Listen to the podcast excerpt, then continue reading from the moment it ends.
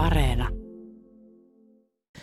Tuoreen tutkimuksen mukaan noin 60 prosenttia suomalaisista kokee, että meidän keskustelukulttuuri on huonontunut. No, keskustelutaito on kuitenkin sellainen, mitä tarvitaan ihan perheen kesken kuin sitten harrastusporukassa, työpaikalla, vapaaehtoistyössä ja miksei myös hallintohommissa, etenkin niissä. Hyvästä dialogista on hyötyä, kun pitää tulla toimeen erilaisten ihmisten kanssa ja ymmärtää eriäviä mielipiteitä. Dialogin avulla luodaan ryhmähenkeä ja helpotetaan myös päätöksentekoa. Laura Arikka on turkulainen kirjailija ja pastori. Hän työskentelee toimitusjohtajana Erätauko-säätiössä, jonka tehtävänä on kehittää suomalaista keskustelukulttuuria ja häneltä on alkukeväästä ilmestynyt kirja Dialogi pelastaa maailman. Tervetuloa Laura. Kiitos paljon ja mukava olla tässä mukana. Minä olen Miia Krause.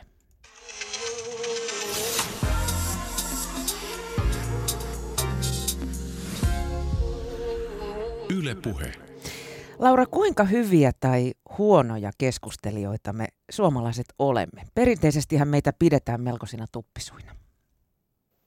No joo, tähän voisi varmaan vastata, että, että kaikilla meillä on omia vahvuuksia keskustelijana ja sitten samalla meillä on myös varmaan jokaisella omat haasteemme. Et mä itse ajattelen niin, että keskustelutaidoissa tai vuorovaikutustaidoissa ei ikinä tule valmiiksi, mikä on aika armollista. Ja sitten toisaalta ne on taitoja, joita voi myös harjoitella ihan koko elämänsä ajan. Et me saadaan vähän erilaisia elämän eväitä, kun lähdetään liikkeelle tähän maailmaan. Ja jos kokee, että ei ole ihan maailman paras keskustelija, niin se ei haittaa, koska sitä voi sitten harjoitella ja ne on aika yksinkertaisia asioita, miten hyvä keskustelu sitten syntyy.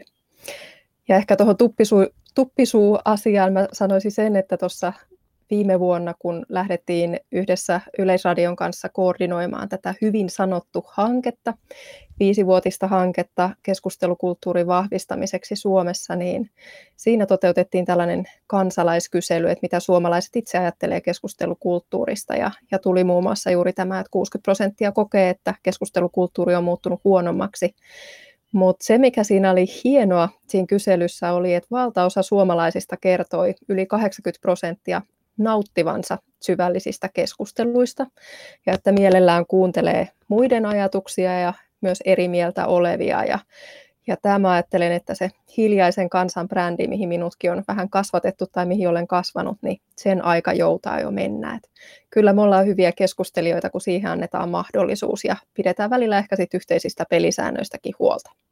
Onko sitten meidän kyvyt keskustelijoina parantuneet. Jos miettii, jos mä mietin vaikka omia lapsiani, niin koulumaailmassahan tämä on muuttunut hirveästi. Ennen sieltä tuli kaikki niin kuin ylhäältä alaspäin ja, ja tuota, oppilas kuunteli ja opettaja puhui. Nykyään se, on, se kouluopetuskin on paljon enemmän keskustelevaa. No joo, mä kyllä yhdyn tähän kokemukseen, että et, tota, itsekin kun seuraa lähipiirin nuoria, niin kyllä mä ajattelen, että he on keskustelutaidolta aika erilaisia, mitä, mitä itse on nuorena tai samanikäisenä ollut. Ja tämä oli myös silloin, kun esimerkiksi erätauko-keskustelumenetelmää lähdettiin Sitrassa kehittämään, jota me nyt sitten viedään eteenpäin, niin huomattiin ja keskityttiin nimenomaan aikuisiin, koska huomattiin juuri se, että, että nuorten ja lasten dialogi toi, dialogitaidot alkaa olla verrattain aika hyvät.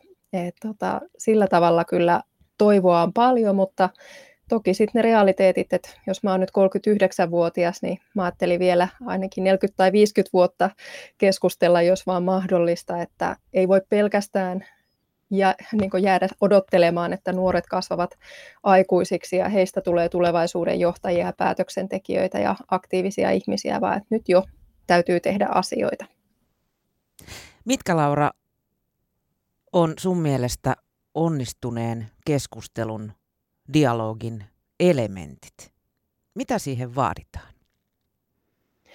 No ihan muutamalla elementillä pääsee jo liikkeelle. Että on kyse sitten lyhyestä käytäväkeskustelusta tai siitä perheyhteisestä aamupöytäkeskustelusta tai, tai sitten töissä tai vaikka pidemmästäkin dialogista, joka saattaa kestää useampia tunteja. Eli mä lähtisin liikkeelle läsnäolosta ja siitä, että vaikka olisi se lyhytkin keskustelu, niin se, että sä keskityt siihen tilanteeseen, katsot toista silmiin ja kerrot hänelle, että sä oot siinä, vaikka se kestäisi vaan 30 sekuntia tai minuutin se keskustelu. Mutta sitä tärkeämpi on myös sit se kuunteleminen, eli läsnäolon lisäksi se, että oikeasti kuuntelee ja, ja sitä kuuntelua voi sitten edesauttaa sillä, että kysyy jatkokysymyksiä tai on utelias toisen ajatuksiin liittyen tai nyökyttelee tai muuten elehtii, että, että on ymmärtänyt ja kuunnellut, mitä toinen sanoo. Ja sitten hyvässä keskustelussa tietysti myös se, että kaikilla siihen osallistuvilla on mahdollisuus tulla kuulluksi tavalla tai toisella. Et on keskusteluita, missä ehkä jonkun toisen on hyvä puhua vähän enemmän kuin toisen, mutta, mutta se, että, että sen keskustelun jälkeen jäisi sellainen olo, että, että mun oli hyvä olla, mä tulin kuulluksi, saattoi herätä jotakin pohdituttavaa tai joku, mikä jäi vähän takaraivoon kytemään, mutta, mutta siitä jäi kuitenkin päällimmäisin puolin hyvä olo. Mm. Mun isoisä sanoi aikoinaan aika hyvä, hyvin tämän homman, niin kuin, että, että mietipä, että miksi ihmisellä on kaksi korvaa ja yksi suu. Eli nimenomaan Joo, tästä hän on ku- kuuntelemisesta puhui. Joo. Joo. Ja, ja samoin tämä läsnäolo, se korostuu mun mielestä nykyään, tai sitä niin kuin pitäisi korostaa ehkä enemmän, koska me helposti me samaan aikaan, kun toinen puhuu, me räplätään puhelinta tai, tai katsotaan näyttöä tai jotain tämmöistä ja mumistaan siinä sitten niin kuin myöntyväisesti. Mutta mut silloin toinen saattaa tuntea itsensä, että eihän toi edes kuuntele mua. Tämä on hyvin tyypillistä nykyaikana ja vaikka itsekin työskentelen rakentavamman keskustelukulttuurin puolesta, niin enhän mä itsekään täydellinen keskustelija aina ole, että että sosiaalinen media ja kännykät ja koneet ja työt ja lehdet ja kaikki, niin kyllähän ne itseäkin välillä haastaa siinä läsnäolossa ja siinä arjessa, kun on, on toisten ihmisten kanssa. Että Sitä niin kuin multitaskaa samaan aikaan. Kyllä, ja se on ehkä semmoinen nykyajan vitsaus, että, että on vaikea jotenkin istua aloille, aloilleen ja, ja tota, jakaa se hetki toisen kanssa. Ja se on kuitenkin ikiaikainen tapa, millä me ollaan oltu vuorovaikutuksessa varmaan niin pitkään kuin me ihmiset ylipäätään ollaan oltu tekemisissä toistemme kanssa ja tiedostettu, että voidaan yhdessä viestiä. Voiko sitä silloin sanoa toiselle, että laitan nyt Juman se läppäri syrjään ja katso mua silmiin? Mä puhun sulle. Mielellään, kyllä. Ja mä luulen, että välillä just se niin vaatii semmoista havahduttamista, että jos ei itse sitä oivalla, niin se voi olla tosi tärkeää, että joku toinen sanoo, että hei, että mä huomaan, että kun me keskustellaan, niin, niin sä et usein keskity. Tai että sulla on aina toi kännykkä. Että kävisikö niin, että nyt oltaisiin ilman sitä. Ja näitä hetkiä tapahtuu ihan niin kotona kuin töissä ja, ja just vaikka harrastusporukoissa, että on monenlaista asiaa liikkeellä ja me ollaan jotenkin opittu hyvin tehokkaiksi, niin, niin se, että keskitytään yhteen asiaan kerralla on kyllä keskustelussakin tärkeää. Mä oon havahtunut tähän siinä, siinä vaiheessa, kun, kun tota niin, puolisoni selitti mulle jotain ja mä samaan aikaan sitten naputtelin siinä jotain, niin hän niin sitten lopetti sen selittämään ja sanoi, että mitä mä just sanoin, voitko toistaa? Joo, nämä on näitä arjen tota, tiukkoja paikkoja, että, että sitten havahtuu siihen, että tosiaan enpä ehkä kuunnellut. Mm. Mutta tässäkin kannattaa olla armollinen itselle, että välillä sit on myös erilaisia päiviä ja monet ihmiset elää monimutkaista arkea, niin, niin tota, ollaan myös armollisia toinen toisillemme. No nyt puhuttiin tuosta jo, että, että tota niin, katsekontaktista ja, ja siitä, että keskittyy siihen, mitä toinen, toinen sanoo, mutta äh, millaisiin muihin ongelmiin me dialogeissa sitten ihan käytännössä kompastumme? Mitkä on ne yleisimmät virheet näiden lisäksi? No varmaan sellainen, niin kuin mä mietin, että mikä itselläkin, että mehän ollaan varmaan vähän erilaisia keskustelijoita erilaisissa porukoissa, että mulla itsellä on mä oon aika vahva keskustelija tuttujen ihmisten kanssa ja otan silloin enemmän tilaa ja sitten taas tuntemattomien ihmisten kanssa niin on hiljaisempia ja rauhallisempia ja tarkkailevampia. Saattaa kestää pidempäänkin, että osallistun itse keskusteluun. Ja mä oon myös kohteliaampi silloin. niin, eikö kyllä. Joo, ja ei ehkä ihan kaikkea tuu sanotuksi, mitä oikeasti ajattelee, mitä sitten taas lähipiirin kanssa saattaa sanoa. Et varmaan sellainen, mikä tähän liittyy, niin on sellainen tietynlainen tilanotto tai tilan ottamatta jääminen, mitkä me huomataan myöskin, kun erätaukokeskusteluja ohjaa lukuisat eri ihmiset ja niitä järjestää lukuisat eri toimijat, niin, niin he usein sanoo, että kaikkein eniten ohjauskeinona he käyttää sitä, että he rajaa aktiivisia keskustelijoita ja sitten se, että miten mahdollista ja tukea sitä, että ne tarkkailevat ja hiljaisetkin kokee, että he tulisi kuulluksi. Ja tämä on semmoinen yksi tosi yleinen, yleinen ja yksi käytetyimmistä työkaluista. Ja usein kun me koulutetaan ihmisiä, niin tämä on se kysymys, mihin kysytään. Miten mä uskallan tarttua siihen, että joku koko ajan pyytää puheenvuoroa tai pitää pitkiä puheenvuoroja. Tai sitten, että miten mä saisin ne hiljaisemmat ihmiset myöskin sitten mukaan. Että nämä ainakin tulee mieleen ihan meidän arkityöstä ja myös varmaan niistä arkisista kohtaamisista, mihin itse olen osallistunut. Mennään niihin käytännön työkaluihin tuossa myöhemmin sitten tämän tunnin aikana. Mutta kun nykyaikaa miettii, niin, tai ylipäätänsä nykyään keskustelukulttuuria, niin, niin miksi keskustelujen muuttuminen nykyään väittelyksi on enemmän sääntö kuin poikkeus? Kaivataanko me jotain konfliktia ja kärjistystä? On, onko niillä jonkinlainen viihdearvo? Niin, tämä on kyllä mun mielestä mielenkiintoista. Että mä ajattelen, että, että varmaan niin nykyään tämä korostuu erityisesti sosiaalisessa mediassa. Mm. Ja siellä sitten taas algoritmit tukee tällaista, mutta toisaalta me ihmisethän niitä algoritmeja sitten hyödynnetään. Et mä ajattelen, että osa meistä ihmisistä on huomannut sen, että he saavat hyötyä, kun he siellä keskustelevat tai kommunikoivat tietyllä tavalla. Millaista Voit saada lisää näkyvyyttä niin. tai, tai jotakin muuta etua, ja, ja sen myötä se sitten ehkä vahvistaa välillä sitä kärjekästä keskustelukulttuuria.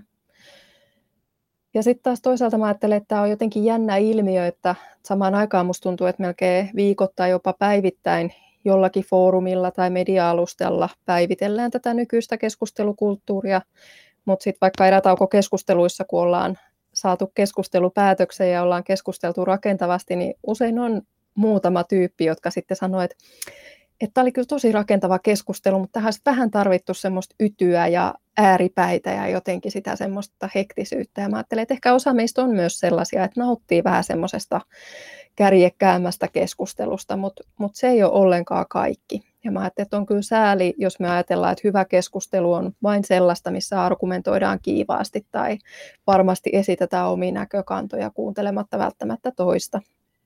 Ja erätaukokeskustelussa nimenomaan painotetaan sitä, että sen aikana ei tarvitse voittaa eikä vakuuttaa ketään, vaan puhutaan enemmän itsestä kuin muista. Jotenkin voitaisiin rauhoittua siihen, että kuunnellaan toisia ja ehkä pohdiskellaan yhdessä ja kaiken ei tarvitse olla valmista. Mikä on sun mielestä median rooli? Lietsoako media sun mielestä kärjistyksiä ja, ja, ja tota niin, tämmöisiä väittelyjä klikke, klikkiotsikoilla?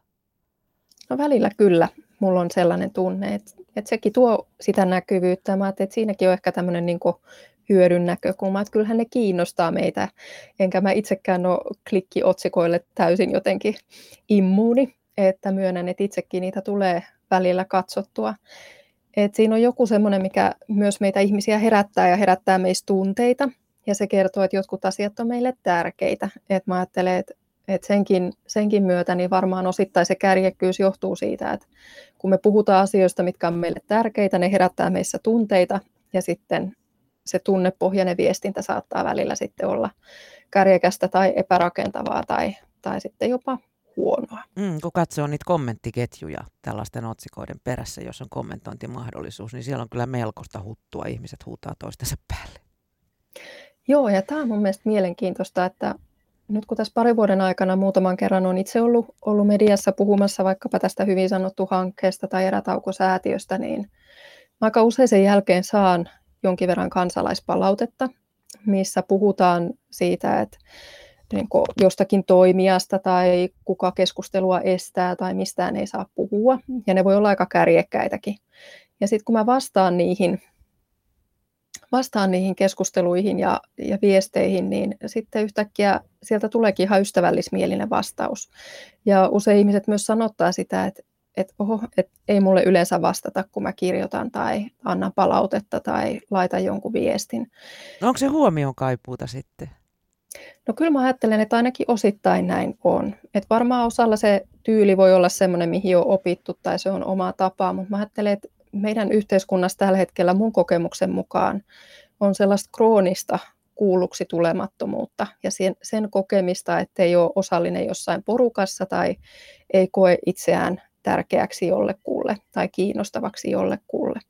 Ja tätä kokemusta sanottaa hyvin erilaiset ihmiset. Ihmiset, jotka elää erilaista arkea taloudellisesti tai sosiaalisesti, ihmiset, jotka on eri tehtävissä yhteiskunnassa, eri sukupolvien edustajat. Et siinä ei ole yhtään niin sellaista, mitä mä sanoisin, yhteistä nimittäjää, vaan jollain porukalla, vaan tämä on asia, josta hyvin monenlaiset ihmiset meille antaa palautetta.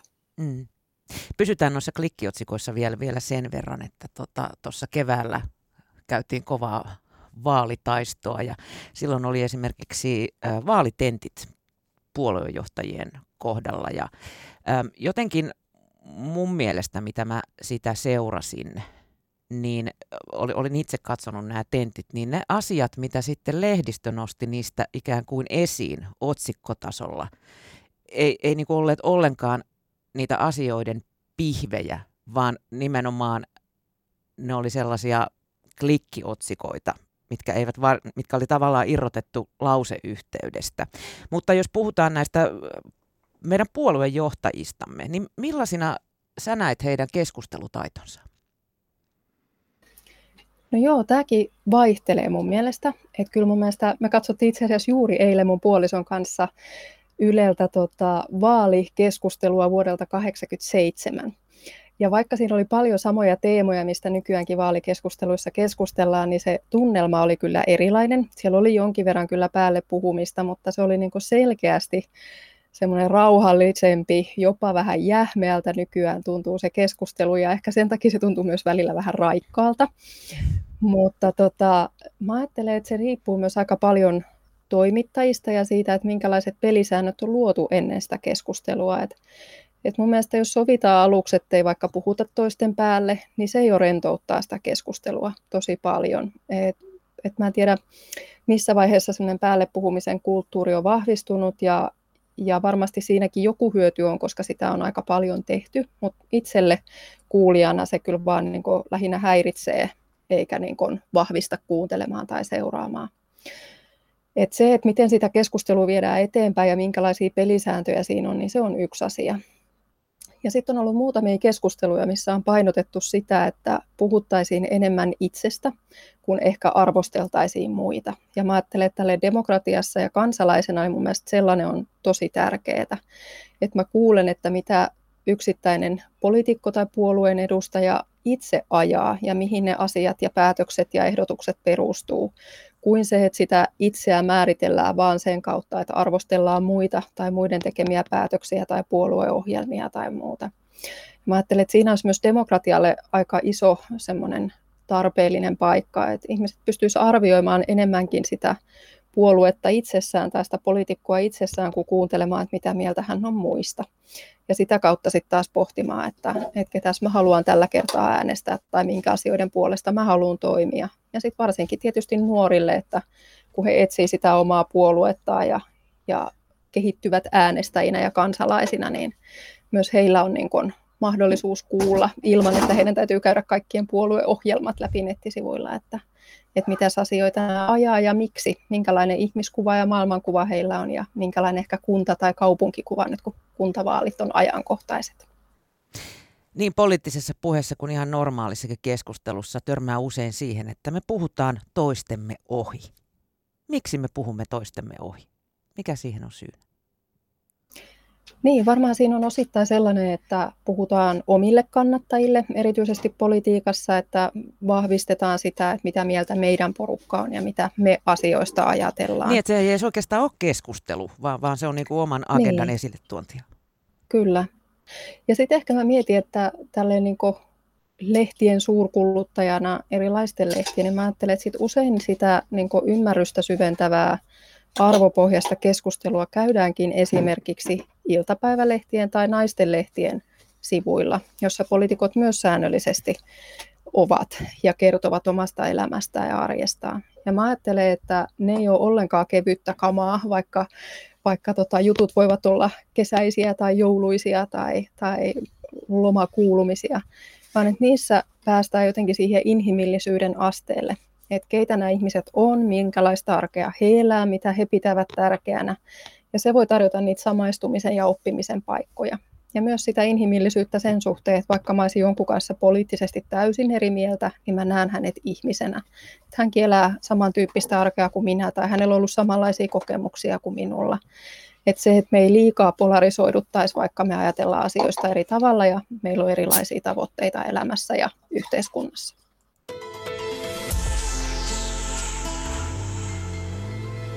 Yle Puhe.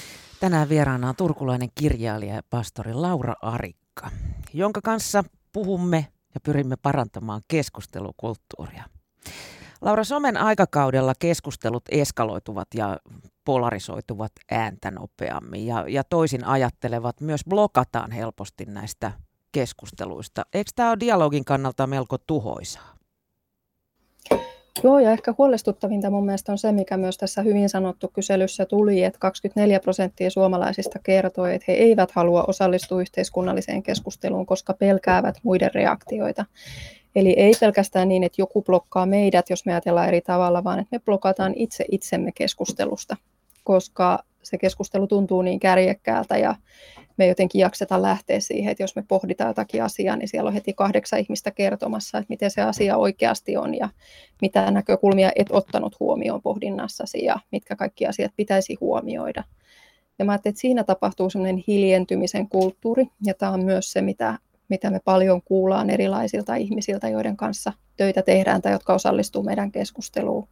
Ja tämäkään ei liity tiettyyn työntekijäryhmään tai yhteiskunnalliseen asemaan, vaan, vaan tämä on hyvin monenlaisten ihmisten kokemus. Ja ennen kaikkea mä ajattelen, että, että ihmiset, jotka ei välttämättä omaa varmoja mielipiteitä, niin he kokee myös usein niin tämän kyselyn mukaan, että, että tota, silloin he eivät olisi hyviä keskustelijoita, jos heillä ei ole varmoja mielipiteitä tai he eivät ole aiheasiantuntijoita. Ja siitähän ei ole ollenkaan kysymys, että, Hyvät keskustelut tarvitsee myös uteliaita ihmisiä, heitä, joilla ei ole varmoja mielipiteitä joka asiaan ja heitä, jotka pystyy myös vähän pohdiskelemaan ja katselemaan asioita laajasti ja kuuntelemaan muita ja ehkä viemään eteenpäin.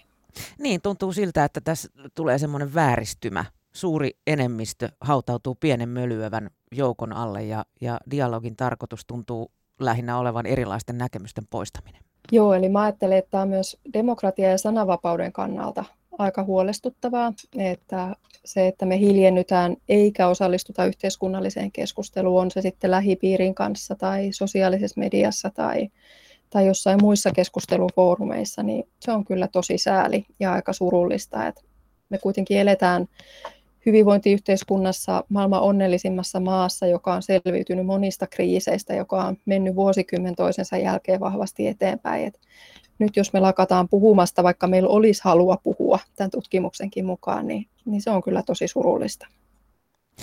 Mikä sun mielestä on ollut koronan vaikutus keskusteluihin, kun spontaanit kohtaamiset puuttuvat ja, ja, ja niin kuin tämmöiset naamakkain kohtaamiset ovat jääneet vähin, jos niitä on ollut ollenkaan. Onko se kärjistänyt keskustelua, että se käydään lähinnä, lähinnä sosiaalisen median kautta?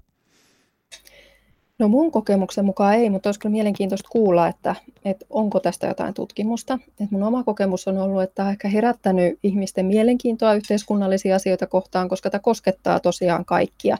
Erilaisia suomalaisia ja ihmisiä eri puolilla maailmaa eri tavoin, mutta joka tapauksessa tältä ei ole voinut välttyä.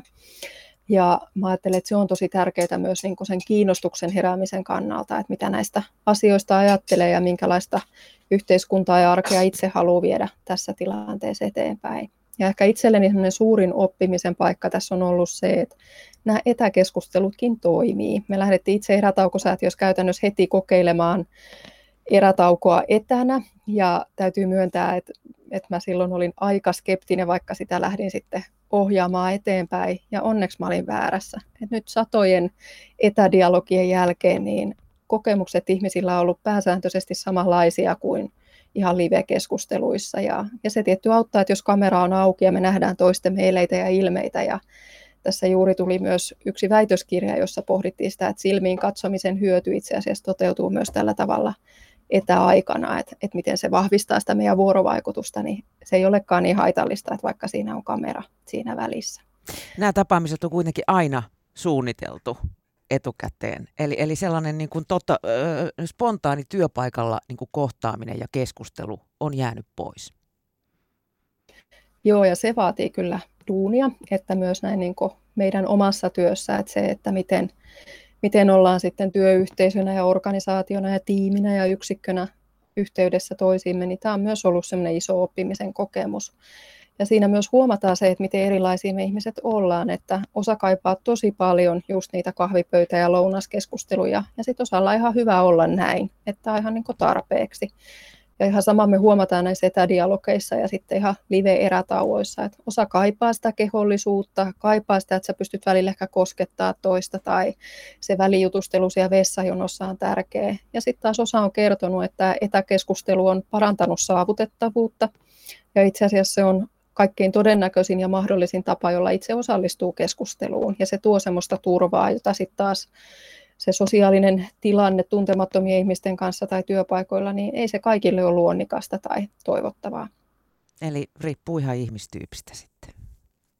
Näin se on. Kuinka tärkeää dialogissa on se, että et, et keskustelijat on kielellisesti ikään kuin samalla tasolla? Jos toinen käyttää akateemista jargonia ja toinen puhuu sitten maallikkokieltä ja, ja toisaalta sitten samoilla sanoilla on, on usein ihmisille täysin erilaiset konnotaatiot. Joo, tämä on tärkeä asia ja erätaukokeskusteluissa me painotetaan arkikielen merkitystä. Ja se johtuu nimenomaan siitä, että, että jos tuntuu, että joutuu ihmisenä asiantuntijakeskusteluun, josta ei ole itsellä asiantuntemusta, niin siinäkin helposti hiljenee. Että enhän mä nyt täällä kehtaa mitään sanoa, kun nämä muut tietää tästä asiasta En osaa oikeita termejä. Niin. niin, juuri näin. Ja sanonko jotain vääriä, näytän tyhmältä ja nolaan itseni ja sitten alkaa se häpeän tunne siellä jo pulputtaa, niin, niin tota, siinä helposti hiljenee. Et sen takia me painotetaan sitä arkikielisyyttä, että Erätaukokeskustelussa ainut vaatimus osallistumiselle keskusteluun on se, että pystyy kertomaan omasta kokemuksestaan siitä aiheeseen liittyen ja pystyy keskustelemaan sillä kielellä, millä keskustelu sitten milloinkin käydään. Ja välillä meillä on myös sitten tulkkeja mukana. Hmm. Joo.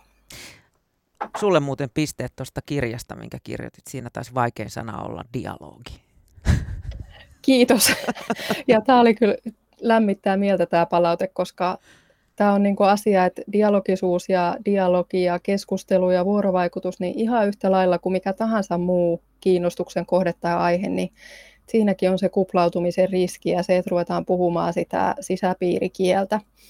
Ja se tapahtuu kyllä todella huomaamattomasti ja, ja tämä on asia, mitä mä yritin mun kirjassa painottaa, että ihan kuka tahansa voisi sen kirjan lukea ja saada siitä vinkkejä ja että se ei menisi siellä sokraattisella ylätasolla tai akateemisella abstraktitasolla se kirjan, kirjan kulkuva, että mä yritin tuoda siihen omia kokemuksia, omia huomioita, omia oivalluksia omasta elämästä, mitä kaikki on tullut ja sitä kautta purkaa niitä keskustelun haasteita ja mahdollisuuksia. Tähän kannattaisi muuten myös monen toimittajan keskittyä, että kirjoittavat ja puhuvat ihan yleiskieltä, eivätkä uppoa mihinkään ammatilliseen jargoniin, nimittäin sitä huomaa ihan jo koko kansalle tarkoitetussa uutislähetyksissä.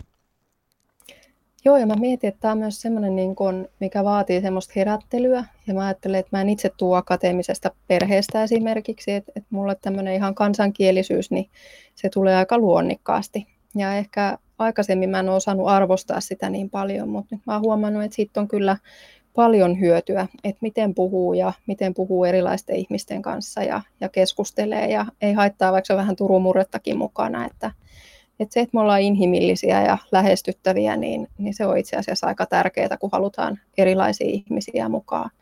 Ja meille sitten taas se, että saadaan erilaisia ihmisiä mukaan keskusteluihin ja erätaukokeskusteluihin, niin se on ihan tosi olennainen asia. Oletko huomannut, että somessa jargonin puhuminen, sitä käytetään aika usein tehokeinona, että ä, tiedän enemmän kuin tuo. Mun suosikkisana tässä kuluneen vuoden aikana on narratiivi.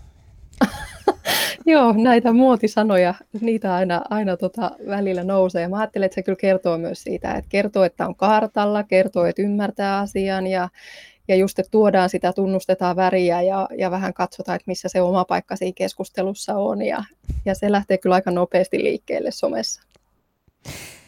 Öm, pitäisikö sitten keskustelijoiden olla niin kuin eri piireistä ja, ja erilaisilla taustoilla vai heterogeeninen porukka, että se, että se tuota keskustelu onnistuu ja toimii? Vai, vai, vai riippuuko tämä täysin keskustelusta? No se vähän kyllä riippuu keskustelusta ja sen tavoitteista, mutta et, niin meidän työssä, kun me halutaan vahvistaa luottamusta ihmisten välillä ja vahvistaa demokratiaa ja yhteiskunnallista selviytymiskykyä, sitä toista muotisanaa eli resilienssiä, Ai, niin, pidän tuota, meille, meille tärkeää on se, että tuotaisiin erilaisia ihmisiä eri taustoista. Mutta tota, sitten me myös koulutetaan eri organisaatioita, joissa sit saas, saattaa olla työntekijöillä tai vapaaehtoisilla hyvin vahva samantyyppinen arvopohja tai selkeät tavoitteet tai toimintasuunnitelmat, minkä puitteissa toimitaan. Ehkä niissä sitten taas se erilaisuus, se ei välttämättä tarkoita niin kuin arvopohjan tai ihmiskuvan tai alueellisen erilaisuuden tunnustamista, vaan ehkä just sen keskustelutavan. Et se, että myös ne hiljaisemmat ja tarkkailevammat saisivat enemmän ääntä kuuluviin. Asioille otetaan aikaa, mikä monissa organisaatioissa nykyään on kortilla, että et kokoukset on kiireisiä ja niitä on monta putkea ja ehkä sitten ne vahvimmat siellä puhuu, joilla on paljon sanottavaa, niin, niin se erilaisuus voi toteutua myös siinä, että, että annetaan kaikille parempi mahdollisuus ja tasavertaisempi mahdollisuus osallistua. Mutta että demokratian kannalta mun mielestä on tosi tärkeää, että me kuunnellaan ja siedetään myös sitä, että me ihmiset ajatellaan asioista eri tavalla. Ja se ei kyllä tule muuttumaan ja se on ollut niin aikojen alusta saakka, että me ajatellaan asioista eri tavoin. Että erätauossa sitten voi, voi niin kuin ymmärtää, miksi toinen toimii tai ajattelee jollakin tavalla, kun kuulee hänen arjestaan ja kokemuksistaan, niin se voi lisätä myös sit sitä empatiaa, että ymmärretään, että okei, että ehkä nämä elämäntilanteet ja, ja asiat on vaikuttanut siihen, että tämä henkilö tällä hetkellä ajattelee tai toimii tällä tavalla me tiedetään kaikki, että keskustelussa, ainakin palavereissa, on, on ne, jotka niin puhuvat päälle ja sitten ne, jotka eivät sano koko, koko tota, niin, istunnon aikana yhtään mitään. Mutta millaisia muita eri rooleja dialogin kävijöistä löytyy vai, vai vaihtelevatko ihmistenkin roolit dialogista riippuen? Joo, ja se on mielestäni mielenkiintoista. Mä tuossa pohdinkin mun kirjassa, että ketkä keskustelussa käyttää valtaa, ja, ja se ei ole aina patriarkaatti. Tota, mä ajattelen niin, että monella tavalla sä voit käyttää valtaa keskustelussa. Välillä hiljaisuus ei ole vain epävarmuutta, vaan hiljaisuuskin voi olla vallankäytön keino. Voi olla, että on ankeuttajia mukana keskustelussa, heitä, jotka aina on lyttäämässä tai tuhisemassa toisten ideoille ja ajatuksille – voi olla, että keskustelussa on innostuneita, jotka ovat niin mukavia ja innostuvia, että he eivät malta kuulla muita ja puhuvat toisten päälle ja jatkavat lauseita eteenpäin ja, ja sitä kautta hiljentää muita. Ja, ja sitten voi olla myös ihan sitä hierarkista valtaa, mikä tulee näkyviin eri keskusteluissa. Eli hyvin monenlaisia tapoja. Mä ajattelen, että kaikki ei ole aina sanallista valtaa tai asemallista valtaa, vaan vallankäyttöä on myös se, että pyörittelee silmiään, kun joku sanoo jotain tai katselee sitä puhelinta aina, kun just joku tietty tyyppi puhuu, niin sä et jaksa häntä kuunnella ja näytät sen ja niin edespäin. Eli, eli sitä vallankäyttöä on hyvin monenlaista ja ne sitten taas voi johtua hyvin monenlaisista eri asioista, mitä siellä on taustalla. Miten saada sitten nämä hiljaiset esimerkiksi osallistumaan keskusteluun? No joo, mä ajattelen, että jos nyt miettii organisaatioita, niin siinä on tietysti vastuu sillä, että kuka johtaa puhetta, kuka hän sitten onkaan. Että mahdollistaa sen, että on aikaa, että kaikki tulee kuulluksi ja että hän myös niin rajaa tarvittaessa heitä, jotka paljon puhuu tai pitää pitkiä puheenvuoroja. Ja kysyy myös heiltä, jotka on ollut vähän tarkkailevampia. Ja sitten taas toisaalta erätaukokeskusteluissa meillä on aina ohjaaja, joka sitten pyrkii tekemään tätä samaa siinä keskustelun aikana ja tarkkailemaan sitä, että kaikki pystyisivät osallistumaan mukaan. Se ei tarkoita sitä, että kaikki puhuu saman verran minuutteja tai sekunteja, vaan sitä, että ylipäätään, että sulla on mahdollisuus sanoa.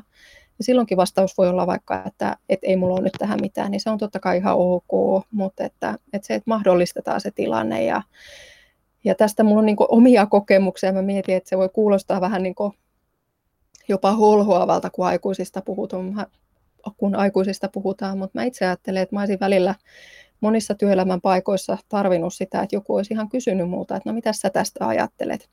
Et mä olisin ihan tarvinnut apua siinä välillä, että saan ääneni kuuluvia. Sitten taas toisina hetkinä mä oon huomannut, että okei, että täällä saa puhua, jos ottaa sen puheenvuoron ja sitten siitä tulee vähän semmoista aikakilpailua ja sellaista, että saa sanottua sen oman asiansa. Että, että se varmaan vaikuttaa vähän, että missä tilanteissa ja keiden kanssa keskustelee, mutta että mä ajattelen, että kyllä sitten yhdessä tai jollakulla on se vastuu, että se keskustelu olisi tasavertaista. Ja sitten taas meiltä tarkkailevilta tyypeiltä niin ihan yhtä lailla, että välillä se rohkaistuminen sanoa jotakin, vaikka siihen sisältyy välillä se riski, että et, tota, voi sanoa jotakin hassusti tai väärin, niin sellaisia me ihmiset ollaan, eikä sitä tarvitse pelätä, mutta että kaikilla meillä on ne omat vastuumme siinä, että se keskustelu olisi tasavertaista. Niin ja se on ihan ok sanoa, vastata myös, että mä en itse asiassa ajattele tästä asiasta yhtään mitään, että mulla ei ole tähän mielipidettä.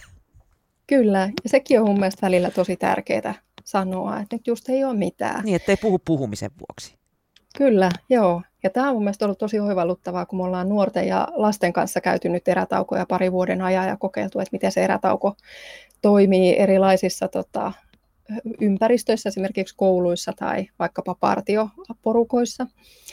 Ja se on ollut kyllä itselle, liittyy tähän sisäpiirijuttuun myöskin, että se oppimisen paikka siitä, että, että kun nuoret välillä ovat paljon lyhytsanaisempia kuin me aikuiset ja välillä jos joltain nuorilta kysyy, niin he saattaa olla, että ei mulla ole tähän mitään tai en mä halua lisätä. Ja sitten saattaa välillä niin kuin ohjaajana tuntua, että hei, että osasiko mä luoda tästä nyt tasavertaisen keskustelun ja, ja meniköhän tämä nyt ihan hyvin ja olikohan tämä itse asiassa ihan dialogista. Ja sitten kun lukee lasten ja nuorten palautteita, niin heille se saattaa olla niin kuin tosi iso kokemus, että joku ylipäätään kysyy heiltä. Tai se, että he pääsevät kuuntelemaan muiden nuorten ajatuksia. Ja siinä mä ajattelen, että tämä dialogi, missä me aikuiset hyvin nopeasti solahdetaan siihen, että siinä se menee ja etenee kuin flow ja siinä on tietynlainen rytmi ja tunnelma ja, ja ihana ja kaikki osallistuu ja kertoo kokemuksia monisanaisesti, niin monelle ihmiselle jo pelkästään se, että kutsutaan mukaan, niin se on jo sitä dialogia. Ja mä ajattelen, että tässä käy niin herkästi niin pikaan, jos ajattelee, että hyvä dialogi on vaan sellainen keskustelu, missä kaikki vähän sit lopussa herkistyy sen jakamisen jälkeen. Että hyvä dialogi voi olla myös ihan jo sitä, että kutsutaan mukaan, kysytään ja annetaan mahdollisuus ku- kuunnella muita. Ja siitä sitten voi lähteä itse kukin eteenpäin. Niin, moni meistä on myös sellainen, että, että ei välttämättä niin kuin se ajatus on muodostunut vielä ihan siinä keskustelun aikana, vaan, vaan tavallaan se keskustelu antaa niin kuin eväät muhitella ja niin kuin muodostaa se, se niin kuin mielipiteensä ehkä sen keskustelun tuloksena. Tämä on aivan totta ja tosi tärkeä asia, minkä nostit esiin. Ja meitä on varmaan monia, jotka sitten illalla tai seuraavana päivänä tulee joku ajatus mieleen tai vaikka viikon kuluttua, että hei, että totta, että ehkä mä ajattelinkin tästä asiasta näin tai oivaltaa jotakin tai osaa paremmin sanottaa omia ajatuksia. Ja tämä on tietty sellainen, mikä työelämässäkin olisi hyvä huomioida, tämä meidän eritahtisuus, joka ei ole ollenkaan huonoa. Jotkut on nopeita ratkaisun tekijöitä ja etsijöitä ja sillä on oma arvonsa. Ja sitten joillain taas se vaatii just vähän enemmän sitä aikaa ja sillä on arvonsa. Että miten huomioida siinä yhteisessä toiminnassa ja keskustelussa tällainen, että me eri tavoin muodostetaan niitä ajatuksia tai ratkaisuehdotuksia tai muuta. No me kaikki tiedetään sitten se toinen äärilaita, eli ne päällepäsmärit, jotka tuntuu viemän kaiken ilmatilan. Öm, jos on moderaattori, tai, tai anteeksi, siis keskustelun ohjaaja, kuten näin suomeksi sanotaan, niin miten sanoa nätisti, että nyt jarrua ja muillekin suuvuoro? Joo, ja tämän voi tosiaan sanoa ihan nätisti. Ja tässä on mulle ollut opeteltavaa, kun mä oon ollut perinteisesti tämmöinen introvertti konfliktien välttelijä, niin se, että miten keskeyttää toisen, niin mua ei ole siihen varsinaisesti kotona kasvatettu myöskään, että, on hyvä olla kohtelias toisia ihmisiä kohtaan. Mutta tota, mä oon kyllä oppinut tosi paljon tuon erätauon aikana. Ja just se, että sanoo vaikka, että, että kiitos, että sulla on ollut tosi hyviä pointteja ja puheenvuoroja, mutta nyt olisi tärkeää, että me kuunnellaan myös muita, jotta tätä keskustelua olisi mahdollisimman tasavertaista. Että voitko odottaa vielä hetken. Tai sitten jo keskustelun alussa painottaa sitä, että jotta meillä olisi tänään mahdollisimman tasavertainen keskustelu, niin olisi tosi hienoa, että valtaosa ja kaikki teistä osallistuisi tähän keskusteluun, että sopiiko teille, että tarvittaessa mä rajaan teidän puheenvuoroja tai sitten jaan niitä, jotta tämä tasavertaisuus mahdollistuisi. Ja siitä tulee tosi usein kiitosta osallistujilta, koska monella on se kokemus, että jossain tilanteessa joku käyttää sitä valtaa ja, ja ei se ole niin huono ihminen, joka on aktiivinen keskustelija, vaan hän voi olla hyvin mukava ja hänellä voi olla hyviä mielipiteitä ja ajatuksia, mutta hän vaan vie sen tilan. Niin se, että jos ohjaaja kiinnittää tähän huomiota ja sitten vielä myös rajaa oikeasti, kun se tilanne tulee, niin usein sillä saa 99 prosentin luottamuksen ja kiitoksen niiltä muilta osallistujilta, että, että tässä näin toimittiin. Ja useamman kerran mulla on käynyt myös niin, että keskustelun jälkeen tällaiset aktiiviset keskustelijat on tullut kiittämään, että kiitos, että sä rajasit mua. Että se oli mulle tosi iso oppimiskokemus, että, että mä oon aina ollut tällainen. Mun on aina ollut helppo puhua ja mä oon aina ollut se, joka on äänessä. Että oli tärkeää, että mäkin opin, että on hyvä välillä olla rauhassa ja kuunnella muita. No sitten on vielä se porukka, joka ei uskalla sanoa, mitä ajattelee, tai, tai pelkää nolaavansa itsensä, kun ei ikään kuin tiedä tarpeeksi. Miten avata suunsa tällaisessa tilanteessa? Joo, tähän meillä on muutamiakin eri keinoja. Tälle etäkeskusteluissa me käytetään ihan tämmöistä oman pohdinnan paikkaa, että sulla on vaikkapa viitisen minuuttia aikaa pohtia jonkun kysymyksen jälkeen, että mitä sä siitä asiasta ajattelet ja vaikka kirjata itsellesi johonkin muistiinpanoon ylös, niin se voi helpottaa sitä omaan keskusteluun käymistä. Sitten välillä me käytetään esimerkiksi live-keskusteluissa tämmöistä pariporinaa ennen kuin lähdetään siihen yhteiseen isoon keskusteluun, eli juttele kaverin kanssa, niin se voi olla helpompi tapa lähteä liikkeelle. Ja sitten vielä näissä etäkeskusteluissa me käytetään välillä viestikenttää sen apuna, koska osalle on helpompi kirjoittaa kuin sanoa ääneen ne omat ajatukset. Ja sitten vielä live-keskusteluissa yksi mahdollisuus on se, että lopuksi myös kerätään niitä keskustelijoiden oivalluksia sillä tavoin, että pyydetään heitä kirjoittamaan ne johonkin lapulle tai, tai tota, johonkin vihkoseen ja sitten niitä pyydetään sitten keskustelun järjestäjälle lopuksi. Et jos tuntuu, että se keskustelu ei ole ollut sellainen, missä sä oot kokenut hyväksi osallistua ääneen, niin sitten sä oot voinut kirjoittaa ja ne tulee luottamuksella sille keskustelun järjestäjälle tiedoksi. Et hyvin monenlaisia tapoja, jotta saisi vähän koottua niitä ajatuksia, jotta voisi kirjoittaa välillä, kun ei tarvitse puhua. Ja sitten toisaalta, että sä voit myös luottamuksellisesti jakaa jotakin, mitä et halua kaikkien kanssa jakaa. Mm. Päättyykö Laura sun mielestä onnistunut dialogi sitten aina yhteisymmärrykseen? Ei ollenkaan. Ja tota, mutta hyvin usein meidän dialogit päättyy sellaiseen tunnelmaan, että keskustelu käytiin rakentavasti ja välillä se tuo semmoisen ajatuksen osallistujille, että me oltiin myös samanmielisiä. Ja tässä on jännä tämmöinen, niin mikä me huomataan kerta toisensa jälkeen, että se, että keskustelu on rakentavaa, niin me jotenkin alitajuisesti luodaan siitä se johtopäätös, että me oltiin myöskin samanmielisiä. Ja sitten kun useat keskustelut me kirjataan, niin sitten kun me käydään niitä kirjauksia läpi, niin me huomataan, että itse asiassa tuli hyvin erilaisia näkemyksiä, hyvin erilaisia kokemuksia, jopa eriäviä mielipiteitä, mutta koska se keskustelu on käyty rakentavasti ja pelisääntöjen avulla, niin ihmisille jää se fiilis, että, että me oltiin samaa mieltä, vaikkei niin ollut. Ja mä ajattelen, että, että tämä on myös semmoinen niin kuin, tärkeä asia tiedostaa, että hyvässä keskustelussa ei tarvitse olla samaa mieltä, ei sen keskustelun aikana eikä sen jälkeen. Ja välillä on vaikeita keskusteluja, joiden jälkeen voi jäädä vähän sellainen fiilis, että, että meniköhän tämä nyt niin rakentavasti ja tasavertaisesti kuin on mahdollista, uh, mitäköhän tunteita tämä herätti eri ihmisissä. Ja välillä me sitten huomataan, että tarvitaan välillä ehkä sitä harjoitusta, että miten vaikkapa rakentavaa keskustelua käydään. Että sekin on semmoista oppimista meille aikuisille. Että jotkut meistä on vaikka niin hyvin tottuneita edunvalvojia tai oman asiansa eteenpäin viejiä tai vaikuttamistyötä tekeviä tai asiantuntijapuhetta puhuvia. Että se, että puhutaan kokemuksesta ja kuunnellaan muita eikä niin hyökätä ja voiteta toista tai puhuta sitä abstraktia asiantuntijapuhetta, niin se voi olla semmoinen pitkän harjoittelun paikka.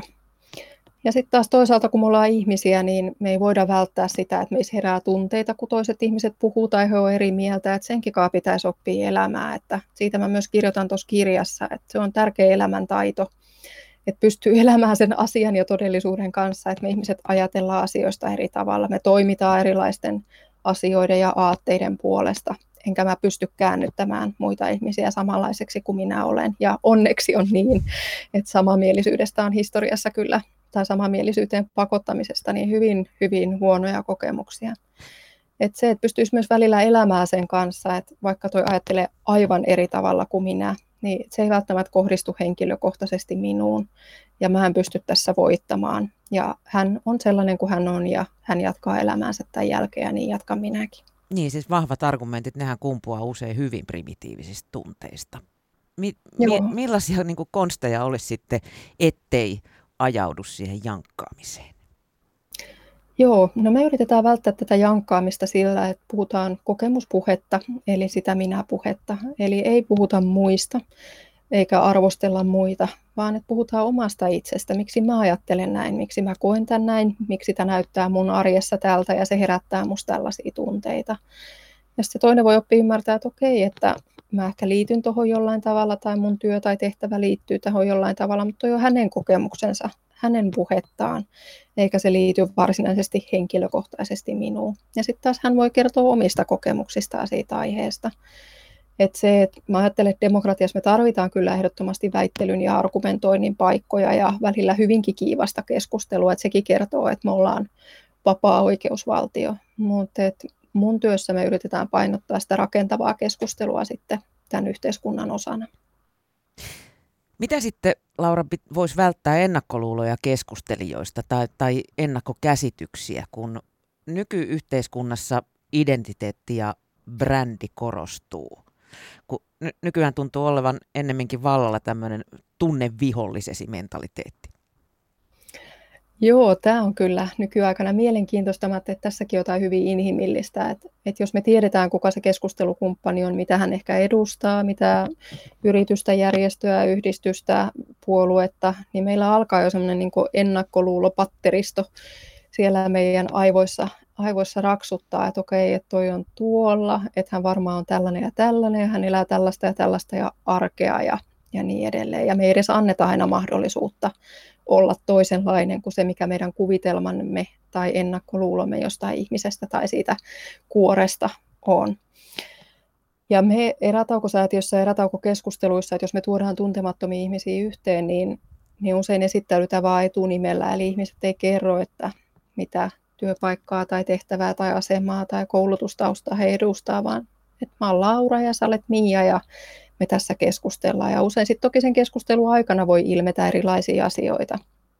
Mutta sillä etunimipolitiikalla pyritään just välttämään sitä, että, että me aletaan heti asemoimaan niitä kanssakeskustelijoita tiettyihin muotteihin, mitkä me ollaan omassa päässämme luotu. Tämä on niin kuin keskustelun AA-kerho. Niin, vähän kyllä, joo. Ja se on kyllä tosi piristävää ja niin kun, siitäkin tulee monenlaista palautetta, että erityisesti nuoret antaa tästä hyvää palautetta, koska heille ei ole sitä pitkää CV-listaa, jonka kanssa sitten voisi päteä muiden kanssa. Ja toisaalta ihmiset, jotka ehkä edustaa jotakin organisaatiota tai puoluetta tai aatetta, niin hekin saattaa kokea sen vapauttavana, että tänään mä saan olla ihan oma itseni. Mun ei tarvitse olla se edunvalvoja tai puolesta puhuja tai se, joka voittaa parhaimmalla argumentilla. Et, et tässä on niin monenlaisia hyötyjä siinä, että ettei kerrota kaikkea, minkä puolesta tai mitä tekee. Ja sitten taas, jos siinä keskustelussa tulee ilmi hänen omasta kertomasta ja hän itse valitsee kertoa ja avata niitä, niin sitten taas se voi niin vahvistaa sitä ymmärrystä muiden osallistujien myötä, että he ymmärtävät, että okei, että tämäkin on ihminen ja itse asiassa meillä on aika paljon yhteistä, vaikka jostain tietystä asiasta me ajatellaan eri tavalla. Estääkö tämä myös niin kuin sitä, että, että jos siellä ollaan niin kuin titteleillä ja statuksilla, niin, niin keskustelija ei ala päteä? Joo, kyllä.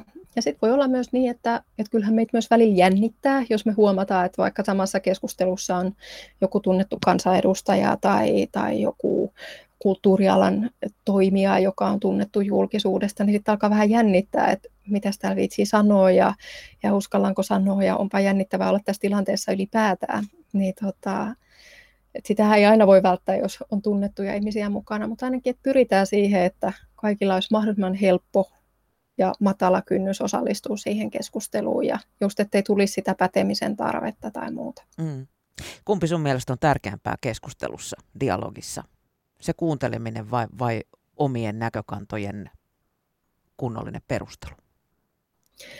No kuunteleminen ehdottomasti, mutta mä ajattelen, että silloin kun on aikaa ja käydään hyvää dialogia, niin silloin se, että sä voit kertoa myös, että miksi sä ajattelet asioista niin kuin sä ajattelet ja sulla on siihen aikaan, niin se on myös tosi hyvä ja iso osa dialogia. Ja se voi auttaa muita ymmärtämään ja syventämään ymmärrystä, että okei, että ehkä sä ajattelet noista asioista tuolla tavalla, koska sun taustalta löytyy tällaista tai sun arki on tällaista tai niin edelleen.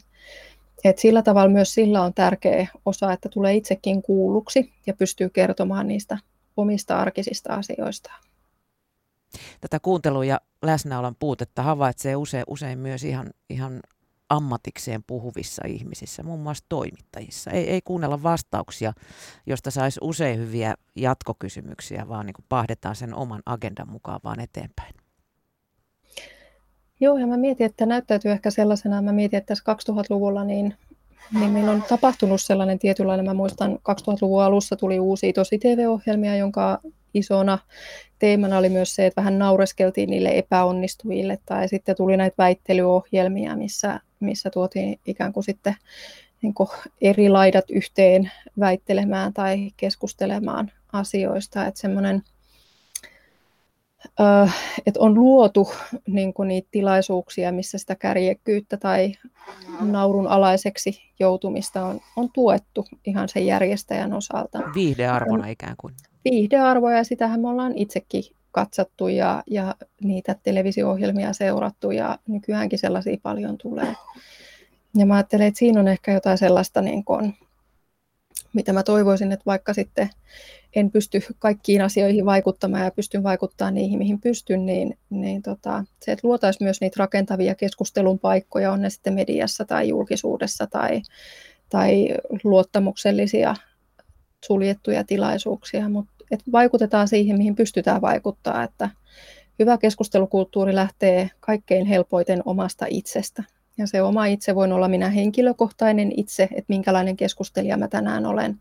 Tai se voi olla se mun oma organisaatio tai toimija tai edustamani yhteisö. Että mitä me tehdään tänään sen hyvän ja rakentavan keskustelukulttuurin edistämiseksi. Niistä on kaikkein helpoiten lähteä liikkeelle, kun sitten kokee turhautumista, että mitä kaikkea maailmalla tai somessa tai mediassa tai, tai muualla on liikkeellä. Annataanko me dialogeille nykyään liian vähän mahdollisuuksia? Ei ole aikaa, ei kiinnosta. M- millä ihmiset sais osallistumaan enemmän keskusteluihin? Joo, tämä on iso juttu. On kiire. Ja kalenterit on aika täynnä monilla ihmisillä, tai sitten se arki on monimutkaista tai elää hyvin haastavassa elämäntilanteessa. Ja, ja hyvä keskustelu kyllä vaatii sen, että se keskustelun paikka järjestyy. Et aikaisemmin se on ehkä järjestynyt luonnikkaammin meidän arjessa erilaisessa yhteiskunnassa ja, ja tuhansien vuosien ajan niitä paikkoja käydä rauhallista keskustelua ehkä muodostunut luonnikkaammin. Mutta nyt me huomataan, että niitä paikkoja täytyy erikseen luoda. Ja se on välillä tosi hämmentävää ihmisille, kun me kutsutaan heitä vaikka kolmen tai neljän tunnin keskusteluun, ja he ovat vähän hämmentyneitä, että, että en mä ole tämän aiheen asiantuntija, tai, tai tota, en mä ikinä osallistunut tällaiseen, tai miksi te kutsutte minut, ja meidän vastaus, että juuri siksi haluamme sinut mukaan, että tervetuloa, niin se, että käytetään aikaa tällaiseen, niin se on kyllä monelle vavahduttava ja jopa meditatiivinen kokemus, mitä moni sanoo pitkän keskustelun jälkeen. Onko se sitten vain, että rohkaistaan ja että kutsutaan. Niin kuin sä tuossa yhdessä vaiheessa sanoit, että monelle on tosi herättävä ja, ja jopa imarteleva asia se, että heidät on huomattu ja että, että heidät kutsutaan tämmöiseen keskusteluun. Joo, ja tämä on tärkeä asia, että kyllä me ollaan huomattu, että henkilökohtainen kutsuminen on tosi tärkeää. Että vaikka meillä avoimessa yhteiskunnassa on paljon avoimia keskustelun paikkoja, niin aika harva niihin osallistuu. Tai sitten ne on juuri ne ihmiset, jotka on siitä aiheesta jo muutenkin kiinnostuneita, tai he on edunvalvojia, tai he kuuluvat jonkin sidosryhmään.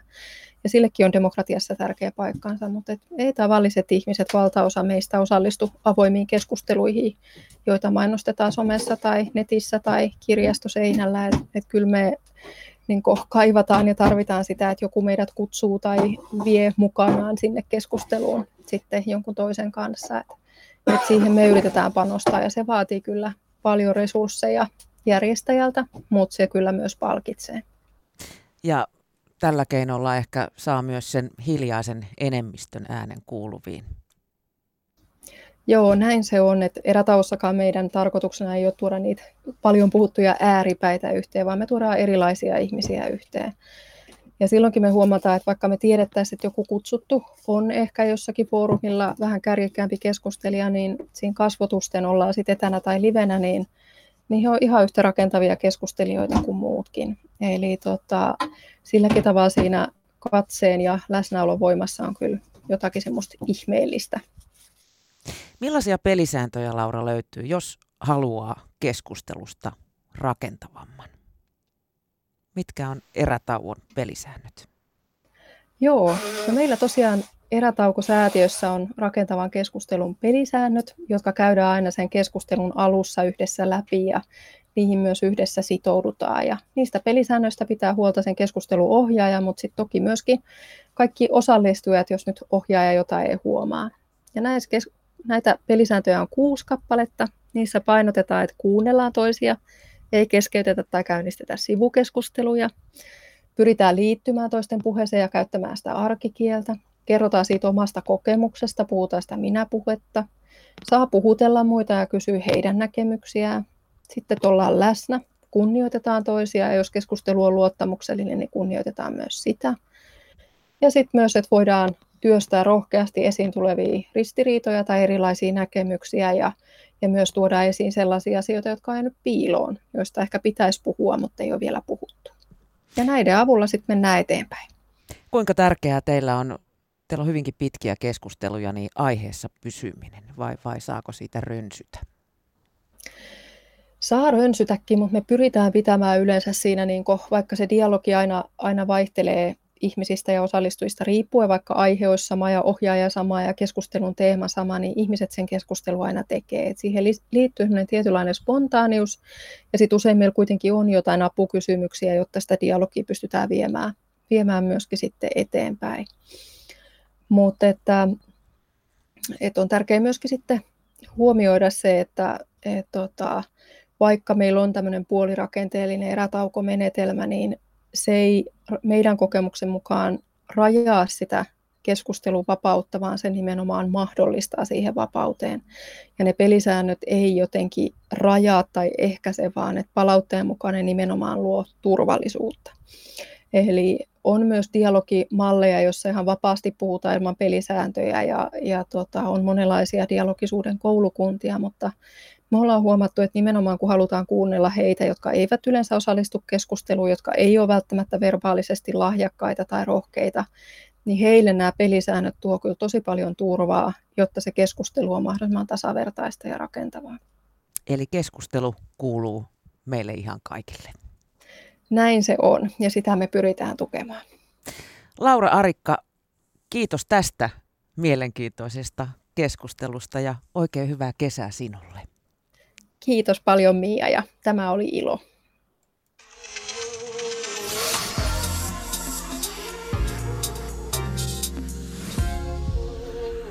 Yle Puhe.